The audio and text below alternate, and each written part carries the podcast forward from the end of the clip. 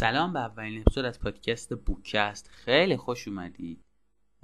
پادکستی که ما توش می‌خوایم راجع به کتاب و کتاب خونی باهاتون صحبت بکنیم و امروز می‌خوایم راجع به یه موضوعی که خیلی آمون بلد نیستیم چطوری انجامش بدیم و چطوری اون رو به یک آموزش برای خودمون تبدیل بکنیم. یعنی مسئله ای که چطوری همیشه کتاب بخونیم. خیلی از ماها خب دوست داریم کتاب بخونیم برای کتاب خوندن. اشتیاق فراوانی داریم. اما وقتی میایم دو یا سه روز کتاب خونیم فرداش نمی‌تونیم اون کتاب خوندن رو ادامه بدیم. این یک دلیل بیشتر نداره و اون اینه که بلد نیستیم کاری بکنیم که همیشه کتاب بخونیم. و ما می‌خوایم توی این اپیزود بهتون یاد بدیم که چطوری همیشه کتاب بخونید. اول می‌خوام الان یه سوال ازتون بپرسم که تو ذهنتون بهش فکر بکنید. اونم اینه که خودتون برای اولین بار که شروع به خون... کتاب خوندن کردید چطوری یه کار کردید که همیشه کتاب بخونید این رو تو ذهنتون این سوال رو داشته باشید. حالا که به این سوال فکر کردید و جوابات تو ذهنتون هست یکم این با هم دیگه راجع به این موضوع صحبت بکنیم که چطوری همیشه کتاب بخونیم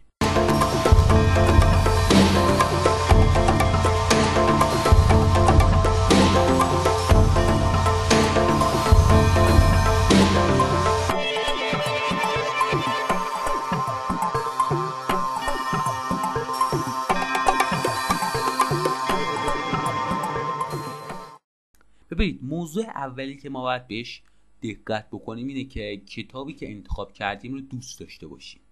حالا فرق نداره موضوعش رو قلم نویسنده رو شاید بعضی اوقات ما موضوعی که انتخاب بکنیم رو دوست داشته باشیم.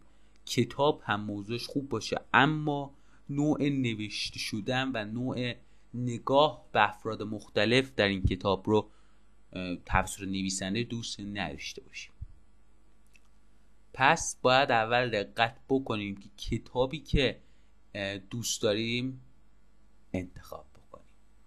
برای این کار و برای اینکه بتونیم کتابی که دوست داریم انتخاب بکنیم اول باید یک بخش کوتاهی از اون کتاب رو خودمون گلچین بکنیم و بخونیم.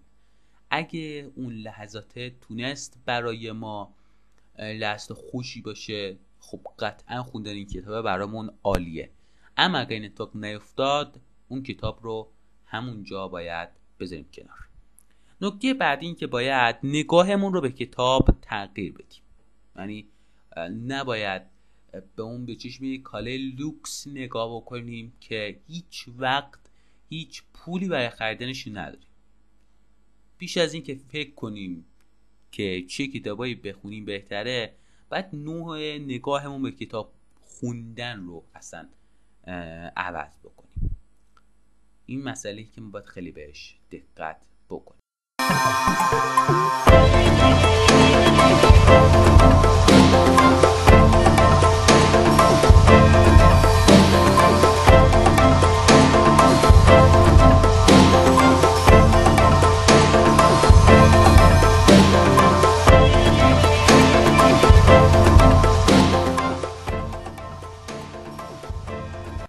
نکته بعدی این که باید زمان مناسبی رو برای کتاب خوندن انتخاب بکنیم. این خیلی خیلی مسئله مهمیه. ما معمولا برای همه کارهایی که می‌کنیم حالا یه زمان خاص داریم. که اون زمان خاص ممکنه با برنامه ریزی دست بیاد. اما برای صبحونه خوردن نهار خوردن شام خوردن یک زمان معین رو داریم و اگه از اون زمانش بگذره دچار یک ضعف میشیم. خب کتاب خوندن به همین شکله باید یک زمان مناسب رو برای خوندن کتاب انتخاب بکنیم. اینطوری نباشه که وقتی یک کار مهم رو داریم که تمام ذهنمون به سمت اونه بیایم و کتاب بخونیم. قطعا تو این شرایط نمی‌تونیم از کتاب خوندن لذت ببریم نه چیزی ازش یاد می‌گیریم بلکه تمام فکر و ذهنمون به سمت کاری که می‌خوایم انجام بدیم. زمان بعدی که نباید کتاب بخونیم اینه که اون زمانی هست که ما خسته ایم و نیاز به یک استراحت داریم. حالا این استراحت ممکنه یک خواب نیم ساعته تو عواسط روز باشه یا شب. یا حالا مثلا بعد از انجام یک کار نیاز به استراحت داریم و اون موقع زمان مناسبی برای کتاب خوندن نیست. پیشنهاد ما به شما اینه که حتما شبها قبل از خواب کتاب بخونید. یعنی قبل از اینکه کتاب نخونید نخوابید. حتما کتابتون رو بخونید بعد بخوابید. این یک مسئله بسیار مهمه. ولی اینجا خب باید به یک نکته هم توجه بکنیم که اگر اون شب نیاز کافی به کتاب خوندن نداشته باشیم به این شکل که باید حتما اون شب بخوابیم و اگه کتاب بخونیم می‌دونیم که هیچ چیزی ازش متوجه نمیشیم. پس اون موقع کتاب خوندن قبل از خوابی کم بده. نکته بعدی که باید بهش توجه بکنیم اینه که راجع موضوعاتی کتاب بخونیم که دوستشون داریم. حالا شاید علم و تاریخ شما رو شیفته خودش کرده و بخواید از اونها بخونید. یا شاید هم روانشناسی یا داستانی علمی تخیلی رو ترجیح می‌دید. حالا فرقی نداره. مهم اینه که در رابطه با اون چیزی که دوست دارید کتاب بخونید. قطعا هیچ کدوم از ماها دوست نداریم عمرمون رو برای چیزی که دوست نداریم تلف بکنیم. حالا شاید تو اطرافیانتون کسایی هستن که کتابای داستانی می‌خونن و شما شعر رو ترجیح می‌دید. باشون کاری نداشته باشید. شعرتون رو بخونید. بیشتر به دنبال کتابایی برید که دوست دارید از موضوع اونها بیشتر بدونید یا از موضوعی که اون انتخاب کردند چیزایی یاد بگیرید. پس لطفا دنبال همون کتاب ها برید. نکته بعدی و نکته پنجم اینه که درست مطالعه بکنیم. یکی از نویسنده ها و محققان بزرگ قرن بیستم به نام مورتیمر آدلر کتاب معروفی داره به نام اینکه چگونه یک کتاب رو بخونیم. او توی این کتاب می نویسه شاید در ابتدا ندونید که آیا این کتاب رو دوست دارید بخونید یا نه. نمی‌دونید که آیا نیازمند مطالعه تحلیلی هستید یا نه. هم مطالعه تحلیلی همون گلچینی که انتخاب می‌کنیم و می‌خونیم و می‌فهمیم که آیا این کتاب به درد می‌خوره یا نه. اما به نظرتون اینطور میاد و یا حداقل اون کتاب حاوی اطلاعاتی که نیازمند یه فکر کردن عمیق. پس به صورت پیشفرز هر کتابی رو جدی و مهم تلقی کنید. نکته شما این که کتاب رو خلاصه بکنید.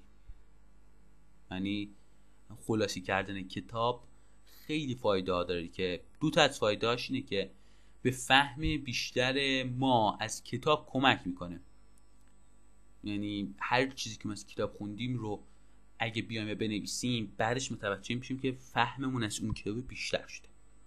سعی کنید از روی کتاب رو نویسی نکنید.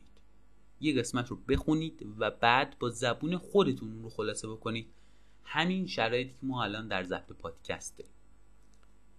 اینطوری ذهنتون بیشتر درگیر کتاب میشه و احتمال به خاطر سپردن مفاهیم اون کتاب هم خیلی بیشتره. رجوع مجدد به مطالب کتاب رو ساده تر می‌کنه. نکته دومی که توی فواید خلاص نویسی کتابه. حتما ما تو آینده نیاز خواهیم داشت تا مجددا به مفاهیم این کتاب مراجعه بکنیم. اگر خلاصی از کتاب داشته باشید که خودتونم رو نوشتید مراجعه مجدد و مرور مفاهیم براتون لذت بخشتر و مفیدتر هم خواهد پیشنهاد من اینه که خلاصه شخصی خودتون رو داشته باشید. اما خب خوندن خلاصه دیگران از اون کتاب هم می‌تونه مفید باشه. یه روش خوب استفاده از خلاصه دیگران قرار دادن اون خلاصه کنار دستتون هنگام خوندن کتاب. اینطوری می‌تونید هر جا که لازم دونستید مطالبی رو هم خودتون به اون خلاصه اضافه بکنید.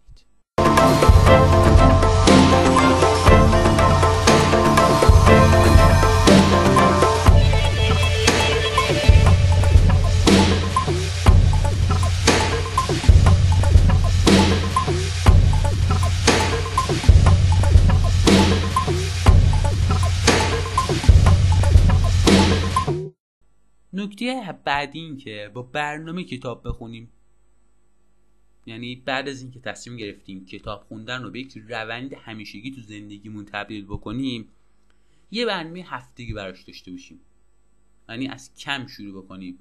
مثلا به صورت میانگین روزانه نیم ساعت که مجموعش میشه هفته سه, سه و نیم ساعت. حالا راجب این صحبت کنیم چرا با نیم ساعت شروع کنیم.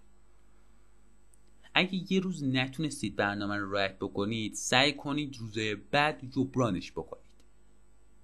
عنوانه کتاب رو از قبل آماده کنید تا پاسخ سوالی مثل چه کتابی بخونم از قبل براتون آماده شده باشه. علاوه بر مورد شماره پنج جریمه گذاشتن باعث میشه که شما با نظم بیشتری به مطالعه و کتابخونی ادامه بدید و کتاب خوندن براتون یه عادت میشه. پس یکی از مهمترین نکات در پاسخ به سوال چطوری کتاب خون بشیم اینه که نظم در برنامه مطالعه رو رایت بکنید برای اطمینان از رایت این برنامه توسط خودتون برای انجام ندادنش یک جریمه برای خودتون در نظر بگیرید. حالا به نظرتون این جریمه چی باشه بهتر؟ ممکنه شما تو فکرتون باشه که این جریمه مثلا اینه که فرداش بیشتر می‌تونه خوب باشه اما کاملا روش غلطیه. چرا؟ چون اگه ما بخوایم نیم ساعت بیشتر کتاب بخونیم از اون زمانی که به خودمون آماده کردیم لذت نخواهیم برد. پس کتاب زده میشیم و نسبت به کتاب حس بدی رو پیدا می‌کنیم. شاید پیشنهاد بعدتون این باشه که خودمون رو از یک برنامه یا از یک تفریک برای خودمون آماده کردیم منع بکنیم. که اینم روش کاملا غلطیه. چرا؟ چون اگه ما کتاب نخونیم و باعثش و باعث این بشیم که به تفریح و کاری که دوست داریم نپردازیم خب دوباره لذتمون از کتاب کمتر میشه. پیشنهاد من اینه که این جریمه از نوع پرداخت پول باشه. تا منظمتر به کارتون ادامه بدید. یعنی واسه هر روزی که کتاب نخونید مبلغی رو برای خودتون کنار بگذارید. وقتی که بعد از مدت ها به اون مبلغ مراجعه می‌کنید می‌بینید که کتاب نخوندن اینقدر برای مفیده. پس ببین کتاب خوندن چقدر برای مفیده. این مسئله ای که باید بهش دقت بکنید. نکته هشتم این که مفاهیم کتاب رو به دیگران تعریف کنید. برای تبدیل به کتابخونه حرفه‌ای بشید با این دید کتاب رو بخونید که باید مفاهیم اون رو به صورت ساده برای دیگران توضیح بدید. این کار باعث میشه مفاهیم رو بهتر یاد بگیرید. اساسا وقتی ما یه مفهوم رو بتونیم برای دیگران هم توضیح بدیم یعنی اون رو به خوبی یاد گرفتیم. نکته که باید اینجا بهش توجه کرد اینه که سعی کنیم شنونده خوبی رو انتخاب بکنیم. شنونده که خودش کتاب بخونه شنونده که به حرف هامون اعتماد داره شنونده که حرف هامون رو گوش میده. نه یک شنونده که خودش کتاب نمی‌خونه بیحس بیحال به حرفامون توجهی نمی‌کنه. اینجوری ذوق تعریف کردنمون هم از بین نمیره.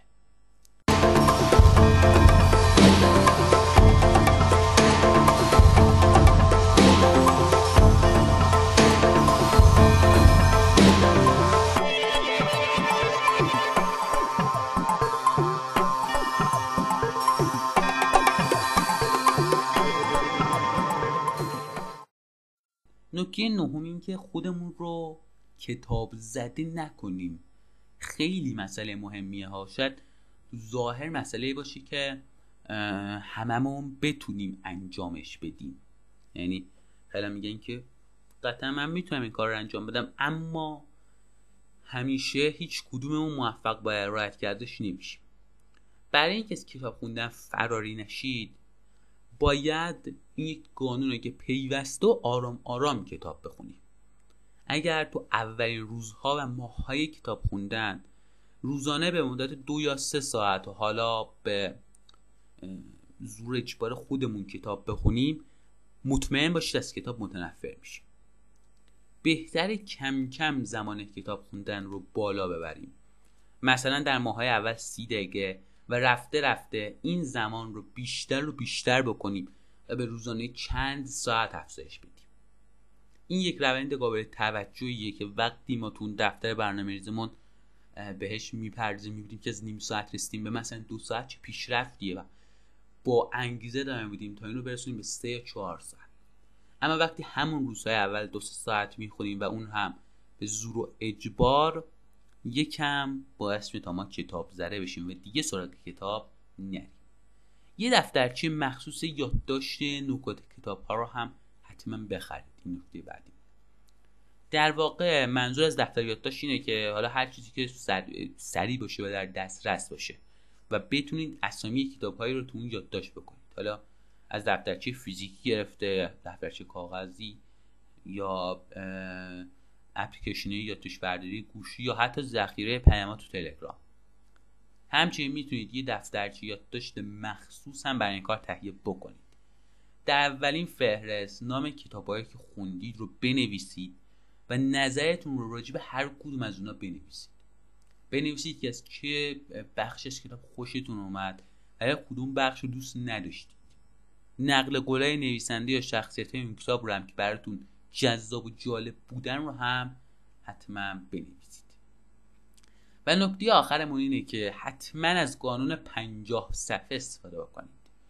حالا خیلیتون ندونید که اصلا قانون پنجاه صفحه چیه. وقتی که از توصیه های قبل استفاده کردید و همه رو یاد گرفتید و شروع به کتاب خوندن کردید حالا می‌تونید از این قاعده استفاده بکنید. طبق قانون پنجاه صفحه بعد بدونید که با خوندن پنجاه صفحه از یک کتاب می‌دونید که اون کتاب آیا ارزش تمام کردن رو داره یا نه؟ اگه پنجاه صفحه از کتاب رو تمام کردید و متوجه نشدید که کی پنجاه صفحه رو تمام کردید خیلی خوبه. به خوندن ادامه بدید. اما اگه تو اون پنجاه صفحه هی به این ور اون به ساعت نگاه کردید بدونید اون کتاب ارزش خوندن رو نداره.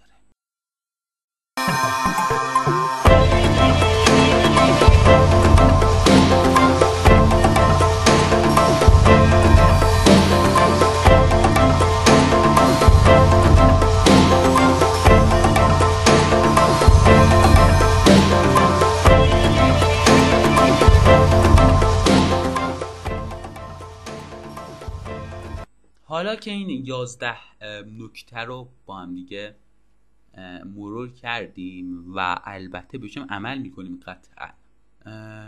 و با این نکات داریم پیش میریم. من می‌خوام یک کتاب بهتون معرفی بکنم که تو ابتدای کتاب خوندن براتون لذت بخش باشه. شاید الان کسی که مثلا به عنوان کتاب خون داره پادکست ما رو میشنوه بگه که نه این کتاب برای کتاب خونی مناسب نیست. اما پیشنهاد دوستانم در گروه تولید محتوا این بود که ما رمان موشها و آدمها رو بهتون معرفی بکنیم.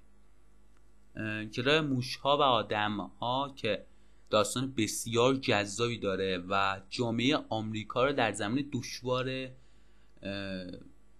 خودش نشون میده. رکود اقتصادی و خشکسالی که تو آمریکا شده و زمانی که این بحران تو سال 1929 باعث بیکار شدن میلیون ها کارگر شد.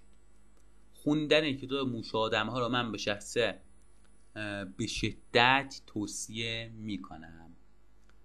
یه کمی هم راجع به کتاب بگم راجع به خلاصش که موش آدم ها داستان زندگی سخت کارگراییه که برای لقمه غذا از مزرعه به مزرعه دیگر دیگر کوچ می‌کنن همیشه مورد ظلم قرار می‌گیرند و همواره به تندی به اونا رفتار میشه.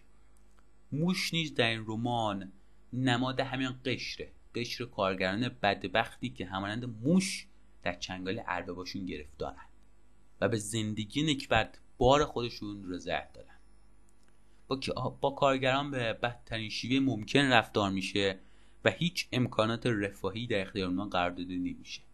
این کارگرها هیچ امیدی به زندگی ندارن و صرفا هستن و زندگی می‌کنن. موضوع مورد توجه دیگه که تو این کتاب بسیار به اون پرداخته میشه موضوع تنهایی کارگر است همه افراد این رمان رو رومانی می‌دونن که همه کسایی که توش هستن به نحوی تنها هستن. حتی کرلی و زنش هم رابطه مناسب با هم ندارن. شاید از همه تنهتر اونا باشن. دوستی جورج, جورج و لنی در این رمان هم بسیار مایه تعجب هم است. کسی باور نمی‌کنه اصلا این کارگری دوست داشته باشه دوستی داشته باشه. پس بهتون حتما توصیه می‌کنم کتاب موشا و آدم ها رو بخونید و اگه